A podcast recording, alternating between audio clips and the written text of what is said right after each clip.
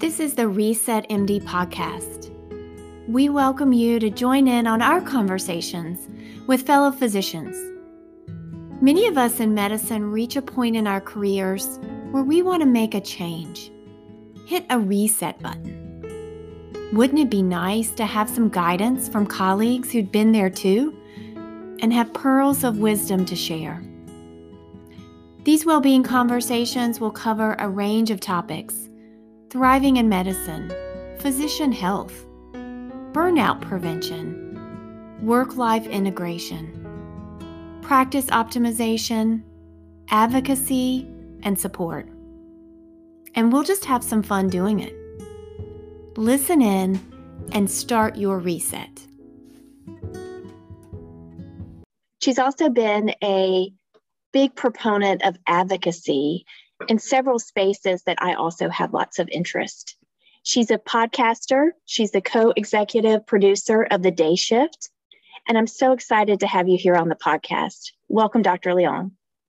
Thanks so much for having me. This is really exciting to be a part of your podcast, also. Thank you. I would love for you to start with telling our listeners today a little bit about you and what you're doing now. Yeah, so my current position is that I am a scientific editor of digital health for JMIR Publications, which is an open access scientific journal publisher, uh, specifically in the areas of digital health and health informatics. So it lines up really nicely with a lot of the background work uh, that I've done uh, and also my professional training as well, um, which I'm sure we'll go into a little bit more as we go through today's episode. Yeah. Yes. And as we talked about, kind of our theme for the podcast, which is uh, resetting, whether that be resetting your circumstance or resetting your mindset, different ways for you to get to where you want to be in your life and your career. What have been your resets along the way? Yeah, so it's a great question. I have had a very, very nonlinear career um, as I think most people who know me in any professional or friendly space uh, already know. Um, but I would probably say since I finished residency, I've had probably three major resets. Um, so I don't know where you want me to begin. Maybe I can start chronologically or whatever's the the best way to go about doing this. Yeah, let's start at the beginning and and kind of take a tour through your life. Sure. So, so that's a great way to put it a tour through my life, right? Because one of the things that I would say that probably cuts across the entire trend of my resets is that work and life uh, are just life. They are inextricably connected. And so my resets are often certainly you can see that they're professional resets, but they have been significantly influenced by personal choices. Um, and so my first reset, I would say, probably happened. Uh, it's probably a pretty normal one, I would say, is one after I finished residency and took on a pretty standard clinician educator role for a couple of years as a primary care internist. And so it was during that role around the time, I might be dating myself here, but it was around that time when there was a push for federal meaningful use of the electronic health record incentive programs as well as a greater interest in things like the NCQA or the National Committee on Quality Assurance patient centered medical home recognition programs. So, uh, as you are nodding here, you're probably familiar with the increased drive at that time by such programs to increase our ability in primary care to be able to monitor and improve population health. So, all those things about chronic disease, um, quality metrics and ensuring that preventive disease services, uh, screening services are all provided accordingly. Those were all things that we were learning how to better collect that information, collect it accurately, report about it, and if there were gaps in care that were appropriate and needed to be addressed that those there were mechanisms and workflows in place to be able to address those These are all, of course, still issues that primary care practices still uh, work on addressing to varying success. Um, but it was really that time when I realized that I wanted to learn more about how to do that and how that worked in more detail. So that was my first reset, and I decided to go back to fellowship. So I went from my uh, attending position went back to do a medical informatics fellowship at the VA in California, where I'm originally from. Um, and during that fellowship, it was a great opportunity to be able to learn some new skills, learn more about the field, which to me at the time was very new and exciting. Um, it still is relatively new, but there are many, many more established people who have been in it for decades longer. Um, but it was a really great opportunity to be able to start uh, networking within that space also.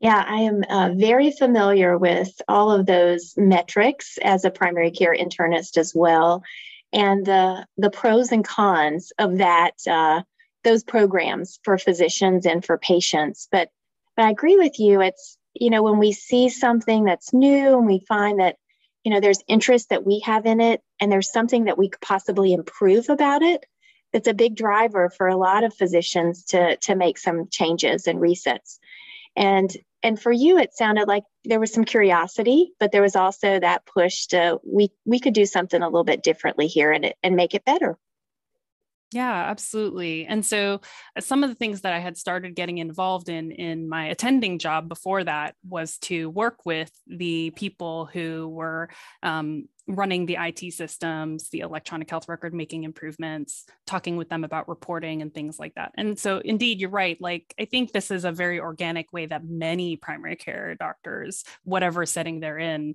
start getting into this space of system improvement. Um, so I did that for about a year and a half in my fellowship to learn more. Um, and then I decided from there to, and this isn't a reset, but it's sort of trying to like so-called get back get back on track, right? Um, I went back into a clinician educator role again. And uh, the difference was that for that setting, I actually started working in a setting where it was sort of a pilot and the primary idea was to integrate telemedicine into the practice as a routine part of care, which nowadays, the last two years, of course, doesn't really sound like a big deal. But this was like six to eight years ago. so at the time, we we were a pilot practice, uh, so-called bricks and clicks model, where about half of our um, visits that we did for patients, about half of them were either video or telephone visits, but they were our practice's patients. So the bricks and clicks is like the clicks are the telehealth part, right? And the bricks are, you know, if you needed to because of clinical reasons um, or because of patient preference, if we needed to see a person in person to do, let's say, an EKG, do a urine dip, do a pelvic exam, you know, whatever those in person things that we just don't have the telehealth capabilities for still, um, those were possible to do and to do in a continuity setting. Yeah, so really was, creating this fun, this kind of hybrid that would work really well for for you and for your patients. Yeah, absolutely. So that was really exciting, actually, at the time to join that group to try out this new pilot um, and also to integrate uh, wellness coaching. So we had, as part of the team, for example, a dietitian who was a wellness coach, um, someone who's an exercise physiologist who was a wellness coach. So we had a little bit of a variety of uh, skill sets within the team, actually, to help people to do all the things that we want to try to achieve in primary care for our patients. Yeah, that's really interesting. I think a lot of uh, practices are trying to do that with kind of a lifestyle medicine model, but also, again, being uh, available for the patient and having these resources in different ways. I know the the patient centered medical homes that seem to do it the best have all of these different resources, and so it's it's really an interesting pilot. So how yeah. that was a pilot, as you said, kind of mm-hmm. what what happened with that, and and and was that something that you continued to be involved with, or made a pivot uh, because of what you've learned from that? Yeah, so that leads to my second reset. so, um, as you can tell, as a pilot, it's a pretty um, let's say dynamic environment. Uh, the schedule was quite irregular. Uh, the demands were pretty high in terms of making improvements and changes and things. And so I actually started experiencing a bit of burnout myself, um, which at the time I did not really know what that was actually. Um, of course, we know better now. You're in this space as well for promoting physician well being, um, just like I am. And so at that time, I was starting to feel those feelings of disengagement from the work, feeling a bit apathetic, feeling like I didn't have that energy. Let's maybe not passion, let's say, doesn't always have to be that case, but I was not having that energy and drive. It felt like every day was starting to become more and more difficult to get up and do. Um, and that might have just been for me, just trying to adapt to a really, like I said, a really quick changing environment. Um, so there's a lot of exciting things that were happening in the in the practice, but at the same time, I found it really difficult to find my own ba- sense of balance. Um, and so I started looking for another job locally. Um, and at the time, also, I was dating then my now husband. Um, and so this is where I start to go back into what I said before about how work and life are kind of the same um, at least yeah for for our profession and our career trajectories um, and so at the time my husband well boyfriend at the time, um, he was headhunted actually to start a research institute at a university in the Netherlands. right. And big so reset, big pivot. Yes. Yes. yes. So you can see where this is going. Um, but for me, I also had a very personal, let's say, not to sound too cliche, but a bucket list item, I guess, or two was for me to live in another country because I hadn't up until that point, and also to learn another language. I just did not know before that it was going to be Dutch. not the most common language language you would think about when you say you're going to learn a new language. Exactly. The last numbers that I saw were like 23 million people in the world speak Dutch, which is not too many actually so um, that actually led to then the second reset, as you can tell. So um, at that time, both of us were willing to take a leap to make some changes. Uh, so within less than a six month period, we basically left our jobs and uh, got engaged, got married, moved to a new country, uh, and then got started again. gosh, to talk about a busy six months for you, but an exciting six months. It was and, definitely an exciting time. Yep. And we um, here at the podcast, I, I haven't talked to a physician yet who's practiced internationally for a period of time. So this will be really interesting to to hear about your experience as you're you're you know moving into medicine in a, a, a different country you're learning the language. So there, there are lots of um, new things to experience. And so, how has that been for you? Yeah, so um, it's been a long process and one that has been filled with a lot of personal reflection about, uh, let's say, professional goals and my life goals overall. And the reason I say that is that, of course, you know, just like it is in the United States for international medical graduates who uh, enter the United States with the intent of getting recognized as a physician and pursuing physician practice independently. Um, I was also expected to learn the language to a professional level of fluency, and in this case, of course, completely from scratch because I had no reason to learn Dutch prior. Um, so I had to learn the, less, the language completely from scratch. Um, and then also I had to take a number of exams, which actually uh, are very similar to all the USMLE exams in the United States, but in Dutch language. So that was a fun process. um, and like I said, one that is very uh, defining in many ways because I, of course, encountered a lot of times where I wondered, you know, is my are my language skills good enough? Do people understand what I'm saying? Am I able to like dig up, you know, some of these questions about basically step one content, uh, examination content is the sort of stuff that I had to restudy and learn the medical terminologies for.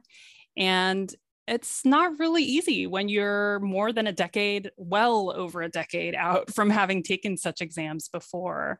Um, there's also a clinical skills component. I know that, of course, the USMLE Step 2 uh, CS is being phased out, but that's not the case here. That's part of the required exams for MD recognition. Um, and so ultimately, it took me over four years to get recognized as a medical doctor. And I'm just talking about as like your medical degree, having graduated. Um, it's a whole other process and story to get recognized as an internal medicine physician, um, which unfortunately, in that case, that influences my third reset. And that's so, you know, there's so many interesting aspects of that as you're talking about that. And really just gives you that awareness and that understanding of what our colleagues in medicine who come to the United States from another country who've already completed their medical uh, licensure, their degrees there, and then and then have to do it again. Um, and we, you know, we understand that that's difficult, but you actually went through that process and and have a personal understanding of that and can can use that, I think, as well in your experiences moving forward. When you, um, before we move on to your last reset, I'm still very curious. Mm-hmm. As you're doing this in um, in the Netherlands and you're learning the language and you're going through this process, was it basically your interactions with patients going back to like a, a residency level? Did you have a supervisor and you were that you had to report up to and and to to kind of run your differentials and your plan by in that capacity? Yeah, so that's a great question. Um, and so it starts getting into some of the things that I found that were similar and different uh, within both the medical education system here as well as the practice system. Um, and so the funny thing is that, so once I got my conditional registration as a medical doctor, uh, they require that I had, a, for all at a minimum, you have to at least do three months of work under supervision. So you're basically working like a high functioning sub intern or an intern, basically. Mm-hmm. Um, and so I did carry my own patients, not too many of them, because part of this also, of course, involved me navigating the health system in a second language, in my case. Um, but uh, indeed, the expectation was that I would I was part of an academic team, awards team, where I would report directly to the attending. And in this case, they were uh, really understanding of my situation and were uh, just said, you know, that's totally fine. There's no reason that I have to work as a medical student to report to a resident and then to report to an attending, that sort of, you know, line of command, I guess, right? Um, and so in that case, I reported my own patients to the attending. And for the most part, you know, everything is sort of I don't want to say everything is identical because there are differences in certain clinical practice guidelines, and that um, can make a difference. For example, in the Netherlands, um, antibiotic resistance rates are extremely low. And there are a variety of reasons for that, but you can literally treat like a community acquired pneumonia in the hospital with like a penicillin, basically. Wow. Um, and yeah it's it's just like totally unheard of in the united states right? So of course there are many ways things like that where there are some uh, differences in clinical practice uh, choices and decisions. And so those are the kinds of things where i needed help because of course i'm not familiar with some of those things. Um, but by and large, my ability to be able to, as long as I could communicate well with a patient, um, I could collect a history, I could do a physical, you know, all the usual things, right? Those mm-hmm. those are all expected to be be skills that I would already have as a practicing internist previous to coming here. Yeah, thank you for sharing that. I um, recently heard of a few physicians in my state uh, in different specialties who've taken a year and gone are going or have gone to New Zealand. And so mm-hmm. different yeah. countries I think have the different levels almost of re- reciprocity where you know there's there are different requirements and so it's it's a little bit different there's not the language issues that you're talking about and so i think that that sometimes is an aspect of that and i uh, uh going back a moment you know you had mentioned that you really spent a lot of time in reflection of what you wanted for your life your goals what you mm-hmm. wanted professionally. And and as you were starting to tell us that you've you've kind of made this change that you're announcing um, or that you announced earlier you know i'm really also interested in what that process is like for you for that reflection. And how did you come to make these changes that you're you're doing now? Yeah. So some of it um, definitely had to do with this process of professional recognition. You know, as you said, even in uh, settings where, like, for example, going to New Zealand, there is a certain level of reciprocity that exists and you don't have the language barrier. Mm-hmm. Um, and so I have learned a lot about professional recognition across borders and um, the variety of influences that have nothing to do with the practice of medicine that influence whether that's possible or not. Mm-hmm. Um, and so I would say part of this in terms of the personal reflection was, you know, is this worth it? Is this what I want to do that I want to be a recognized practicing academic internal medicine physician in this country. Um, and it could have been any country, right? Not not the Netherlands specifically. Um, and of course, you know, being an internist is such an important part of who we are because that's how we grew up basically in our adult life, right? And so it was a really intense process for me to think about this and say, like, how much do I want this? How, how important is it to me to see this through to the very end? And so that was the personal part. And the part of, of which I recognized I had no control was what the legal rules are. And the rules in the EU are such that you must, for the specialty of internal medicine specifically, it might vary for others, you must have done a specialty residency in internal medicine of five years or more. And so in the Netherlands, it's six years. Now, if you look at duty hours, it's a little bit different. but in the end, six years of internal medicine in the Netherlands actually does total to more than the duty hours of three years in the United States. Um, but this was a hard stop for me. It was insurmountable for me to be able to meet the requirement that they had by law in the European Union um, to be able to have had five years of internal medicine residency. And despite having an appeals process, which I actually went through, it was not possible to get partial recognition. So the end result was that you must do five years minimum of internal medicine residency to be able to be registered as an internal medicine physician in this country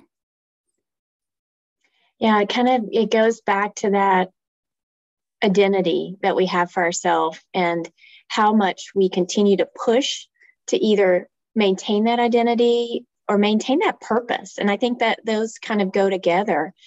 And i think that's so valuable what you just said is sometimes we get on a path and we continue to go and go and go and we don't stop and check in and say is this really where i still want to go? You know when i keep mm-hmm. on this hike? And and what you just so artfully said was, you know, you get to make this decision along the way. And and at some point there may be something that changes that that path, that that motion forward for you that you say, this isn't just this is not right for me right now. And I think that that's really, really important to continue to do that on a regular basis. Yeah, absolutely. I mean, I think you hit it right on there is and one of the things that i would say that's most important in any journey whatever it is is that like listen you just have to listen and pay attention to your own like internal messages and feelings and instincts.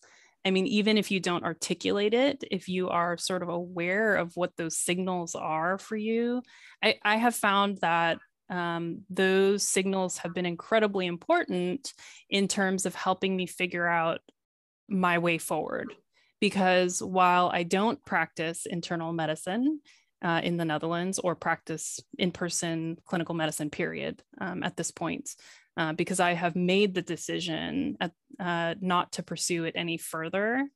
Um, I am like, I feel like my third reset has sort of led me to a good and balanced place where, at least so far, for the couple of weeks that I've been in my new job, um, I would say things are going pretty well. yeah. And, and as you say, there's so many things that we're interested in, there's so many passions, and that everything that we've done, uh, everything you've done up to this point, is an experience that helps you get to where you want to be, that way forward that we talk about. Absolutely. So, so I'd love to hear a little bit more about what you're doing now, this this new uh, reset that you have in your your career mm-hmm. and your yeah. life, as we're talking about. They're the same. That's exactly right. So um, my newest reset uh, as of the beginning of this year is that I am in this full time scientific editor role. Um, which I'm really excited about. And here's the reason why. I I maybe have not emphasized it enough throughout my career here in describing my sort of journey. But one of the things that I have found to be central as like a philosophy of my practice is that I think communication is key. And that communication, while maybe in the beginning when I was, you know, getting my master's in public health, my focus was on health literacy um, and overcoming health literacy barriers, barriers for patients. Um, I would say, actually, on reflection, part of this reflection process is that communication in your team, communication with your patients, communication with the general public now, of course, is increasingly important for a variety of different reasons. Um, and so, what I haven't emphasized is this like focus and this philosophy for me on communication um, that has been, I think, the common thread across my very nonlinear career, um, even through to learning a new language and trying to get recognized in a new system, healthcare system. Um, and it's funny because I actually I wrote an editor's column um, for the Society of General Internal Medicine SGIM Forum newsletter last year, where I reflected on my experience in journalism when I was in high school. So I was a features editor. I was a section editor for the features, so like book reviews, movie reviews, um, and other a variety of other types of random i guess you could say puff pieces or something but but um, when i was in high school i was already into newspaper and sort of written forms of communication and it's just so funny because at that time i remember these times where like our production process for publishing a newspaper involved a combination of adobe photoshop uh, and Photoshop, um, photoshopping all sorts of things, text, pictures, or whatever. And we would literally print these out on gigantic pieces of paper, put them on a light box, get an X-Acto knife and a big ruler, chop up the pieces, and then use a glue stick to stick them together. So that way we could lay them out flat in the back of somebody's car, drive them over to a printing press, and then print out the newspaper for a school newspaper. oh my gosh, look where we are now. Look where we've been. Look where we are now. It's amazing. I know. Uh, this is like 20 years ago, right?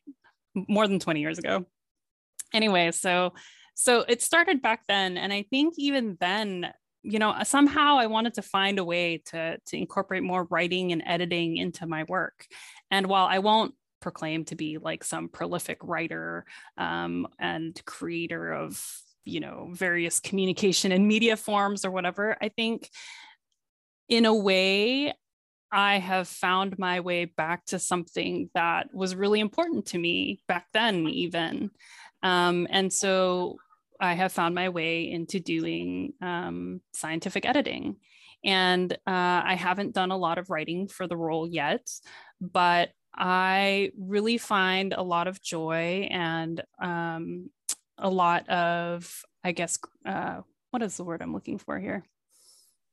Gratification, I guess, in being able to help people to communicate more clearly, whatever that may be, whether that's writing some perspective piece, writing about science that has been done and reporting clearly about it in a way that's reproducible and is in keeping with you know current uh, appropriate methods to do science um, and standards for reporting and things like that and so i'm really learning a lot more now about the scientific publishing space and i'm really excited to keep doing it um, because I work with a wonderful supportive team and we also, you know, make changes in workflows very quickly, which is something that, of course, sometimes we don't see as much in healthcare.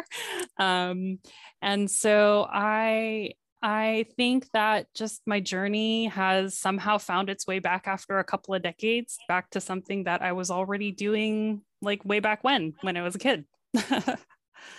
I think that exploration of, you know, what intrigued you as a kid, whether it be a teenager or a young child, and how can you incorporate more of that in your day as an adult is such a fun thing to think about. And and hearing you talk about, you know, this is we went through all this to put out this paper, you know, we were really invested in that. And and your story, I mean, as we talked about as an author, as a podcast producer, as we're doing this, this all of our ways to communicate. And I think as a primary care physician, we do so much teaching of patients and of our neighbors and whoever else will listen. I think that it's just a natural extension of that. And so it sounds like you are, you know, just at the beginning of this space and are exploring all the different ways that you can have this impact as an editor, whether that be with putting out the most concise uh, educational information or whether that's also you know putting your stamp on it and putting your um, information in there as well and so it's so exciting to see this um, come to come to uh, fruition for you yeah, thank you so much. And I'll, I'll just add too, I, I mean, this wasn't something that was only linked to my high school experience. I will say also that you know, just the recent years of having put myself in a very new space personally and professionally um, has motivated more reflection and writing on my own part. Um, so I've written about my experiences in a couple of different blogs or you know perspective pieces, uh, and also for my own personal purposes. But I also um, I mentioned the Society of General Internal Medicine and the newsletter. I'm actually the editor in chief for that newsletter and have the opportunity there, uh, at least for the past year year and a half or so that I've been in that role um, I've had the opportunity to be able to run it at a, it's obviously not a peer reviewed publication and it's obviously a lot smaller scale than a journal, um, a scientific journal. But on the other hand, that also ended up being sort of a serendipitous way for me to also get a little closer to doing publishing um, in an academic and scholarly sense, right? Um, and so I think that was also something that I had an opportunity to sort of stay linked in, connected to network important networks professionally, where I was able to uh, be exposed to and also be sponsored for these important opportunities that help me also reflect. So there's some sort of like virtuous cycle here that I'm trying to get at describing. Um, maybe my communication skills aren't working so well at the moment for that. but um, hopefully it comes across that the idea is that, you know, all these things tie together. Like we work within this sort of network that's obviously it's not physically important to be in the same space but to be able to be connected by our interests and by the work that we do uh, by the work that needs to be done uh, whether that's advocacy or otherwise um, and being able to see and be able to hear from others that there are other ways and that we can do the work that we want to do and to have an impact still using the expertise that we have. I think that's so important. I think particularly for early career physicians to hear as you're starting to like figure out where you're going to put your energy and your attention and how do you how do you learn about new things how do you get into those spaces um, i as i do some leadership coaching for uh, physicians it's really that that mentor sponsor space. You know how do you find what you like? And i i volunteered to do some stuff uh, for well-being and i found out i liked it and i kind of continued to evolve in that.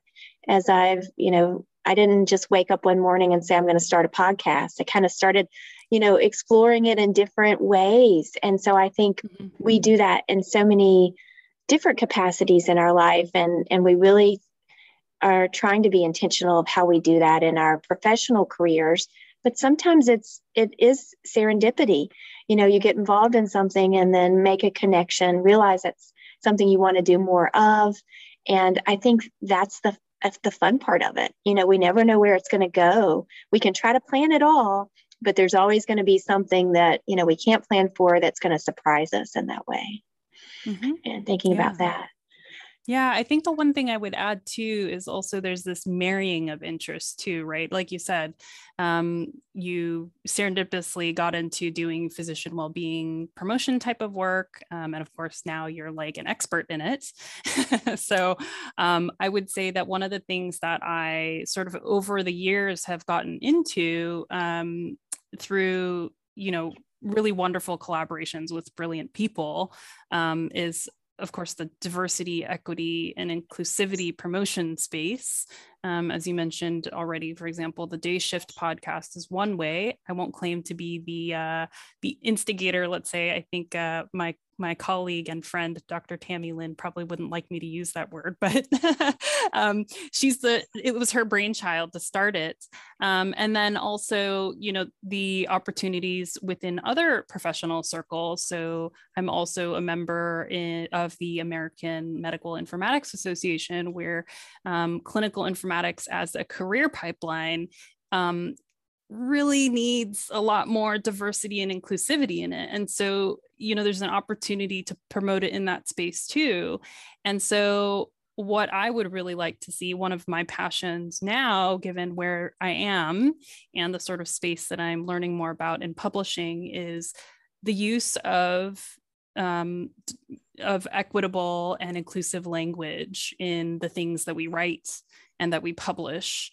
Um, and this is sort of a personal interest, I think that's grown for me because some of the leadership roles that I've had in AMIA have had to do with biased language that can show up when you're sponsoring someone in a written form. For example, in letters of recommendation, award nomination letters, um, or when people are being uh, viewed for, you know, hiring for a new position or something else. Um, and so it's really just amazing how insidious this bias can be in what we write. And we mean well when we sponsor people for such things but um, I think there's really a lot more opportunity to be able to improve what we write and how we write to be more equitable um, and to not propagate biases about certain um, genders or uh, people of different uh, identifying characteristics. Yeah, I th- that I agree. That space is is something that we continue to learn how to how to do that better and how to kind of challenge our own belief systems and that that um, you know bias that's just behind the scenes that we really don't know that it's there until we're educated we think about it more we reflect on that and so i i think that space again is so important mm-hmm. Yep, yep. And so I, I mention it but partially of course because I, I have developed this sort of like passion for it as you can hear but also that this is also in my reflections a way for me to bring together the different things that i'm interested in right? And i think that's the the ideal that we all sort of strive for is to find places where we're like oh i'm interested in this this this and this thing because i'm a generalist right? I'm a general internal medicine physician but a generalist in many other ways but how can i bring those together and and have like the most impact possible? And i really hope that my growing interest here was able to do so in in the sort of coming months and years. We'll see. No i love that that and, you know that intersection of all of those interests is is that secret sauce another one of our guests had um, mentioned um, the concept of ikigai if i'm saying that correctly where you know you get these kind of overlapping circles uh, to you know find that like sweet spot in the middle that's just everything about you is is right there Well, let's let's have a little bit of fun as we finish up. I uh, didn't warn you that we're going to do this, but I promise it's not it's not scary. Um, we'd like to do just a, a couple little rapid fire questions to to get to know you a little bit better. What are you reading right now? What's on your nightstand?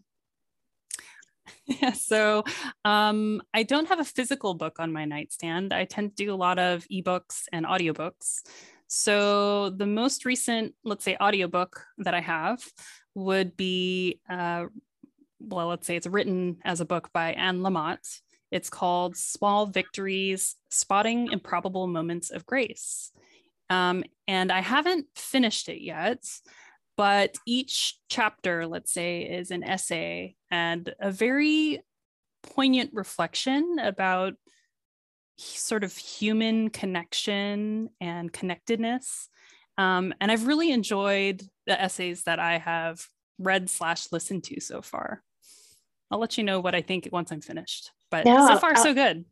Good. I'll check it out. That author is one of my mother-in-law's favorite authors. So she often sends me little snippets of information from her, little quotes as well. What's your happy place? Uh, my happy place is maybe it's not a physical place, but more of a sort of mindset or feeling that I get, especially when I travel to new places, which of course has been a bit curtailed in the recent couple of years. But I think I have a happy place when I travel to a new place, maybe with my husband, maybe with not without.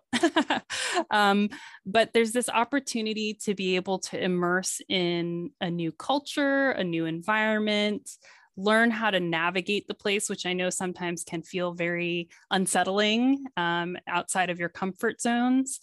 But I really find a lot of joy in being able to figure out how different things work and sort of comparing them to my experiences of others. Um, and so it's not really a physical place, but let's say a mind place to be in. yeah, yeah, just a just an experience uh, and being immersed in it, as you said. Mm-hmm. And that makes me wonder when you were talking about your bucket list and what you wanted to do. What's where would you go next on your travel bucket list that you haven't been? Ooh, where would I want to go? There are a lot of places that I want to go. Um, let's say maybe some of the recent ones my husband and I have talked about, um, which we couldn't go to over the winter break because of travel restrictions. But we talked about going to Bali into Indonesia. We also talked about going to Singapore and Malaysia. Um, and maybe some various tropical islands like Seychelles and other places. Um, so we have a lot of places we want to travel to together. Uh, so I look forward to the time when we'll be able to do that a little bit more um, readily. I, I do too. And it sounds like kind of getting out of the the northern winter and heading a little bit to the warmer weather is, is intriguing exactly. for, for many of us. So I'm not too far from the North Sea here. So uh, we get a lot of rain and wind. Uh, and so I would look very much forward to some warmer weather. and then my last question, since we're talking about travel and new places, mm-hmm. you know, what's been the most surprising, um, fun thing that you've experienced in your new uh, your new home? Well, maybe if I speak concretely, there are two things, let's say. The concrete thing that I would say um, that I think is wonderful about where I am is the ability to bicycle everywhere. The bicycling infrastructure is fantastic um, and very safe and separate from cars, which I think is a common problem uh, where I'm originally from. Uh, and so you can bicycle so many places, which is wonderful. I love that. Um, and that's sort of the concrete part. Um, the more less tangible part in terms of a specific thing is this sense of, you know, one of the core core principles in this country is the principle of solidarity and the sense of community and sort of social connectedness. And I think that you can almost feel it, I think, in your day to day life because um, by and large, the way the social structures and systems are, the majority, almost all of the population, are pretty well cared for. Um, in and and that means through social programs and healthcare and all sorts of other things. And so that's less tangible, but on the other hand, it's just has this sense of feeling very, very, very safe almost everywhere you go. And I love that. That's a great feeling to have to have that that sense of safety and and and it goes also when you're on your bicycle and not being run over by a car but it's yes. also that that mental space of just feeling like that you've got somebody's got your back. There's that community as you said. Absolutely. Well as we finish as a communicator as an educator and as a person who's done this work of of kind of reflecting and thinking you know what's right for me what would be the takeaways that you would leave our listeners with kind of those pearls that we talk about in medicine to kind of sum up some of your experience and and what you'd like others to to take with them yeah, I, I think we've said them already. And so just to bring emphasis to them, um, listening to that internal voice of yours is so important because for me in my journey, for the personal reasons and the professional reasons, um, that has helped me to figure out which direction to go. It is not always easy to listen to that voice because of a variety of reasons um, that are maybe external to you. But I think that is the most important thing that you need to be able to acknowledge that I have been able, uh, been I, that I have needed to acknowledge in order to be able to sort of move ahead and find a place that works for me. And so, if ever there's this feeling, this nagging voice that's like something doesn't feel right, listening to that and then thinking about and being prepared for change is incredibly important. It can be very difficult because of inertia or fear uh, or other things, but um, I think that that key part of listening um, and then, you know, it doesn't have to be an impulsive decision overnight to change something.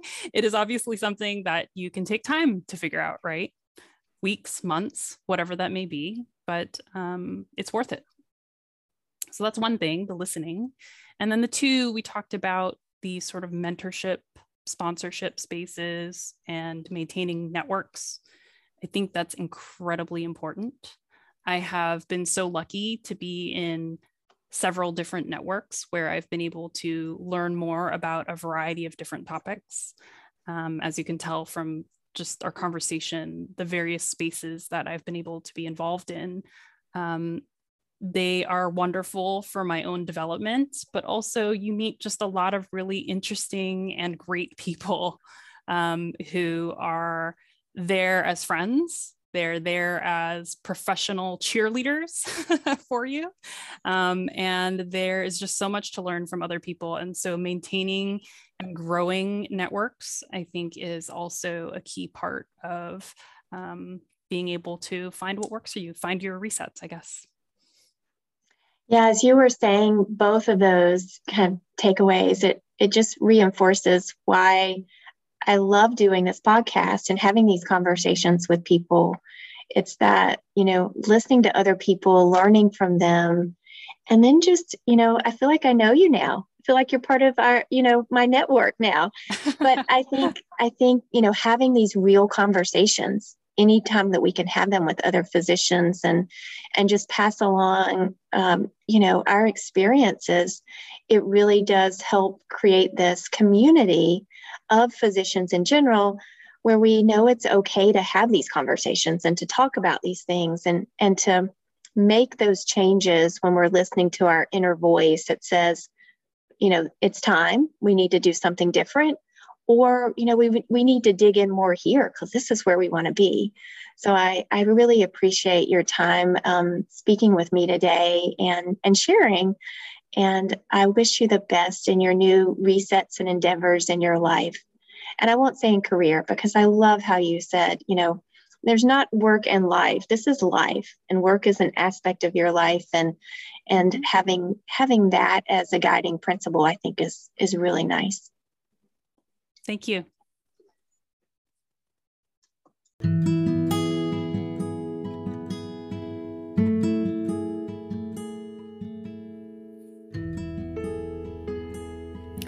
Thanks for listening in on this conversation at Reset MD. If you'd like to reach out to us and continue the conversation for well-being, email us at resetmdpodcast at gmail.com.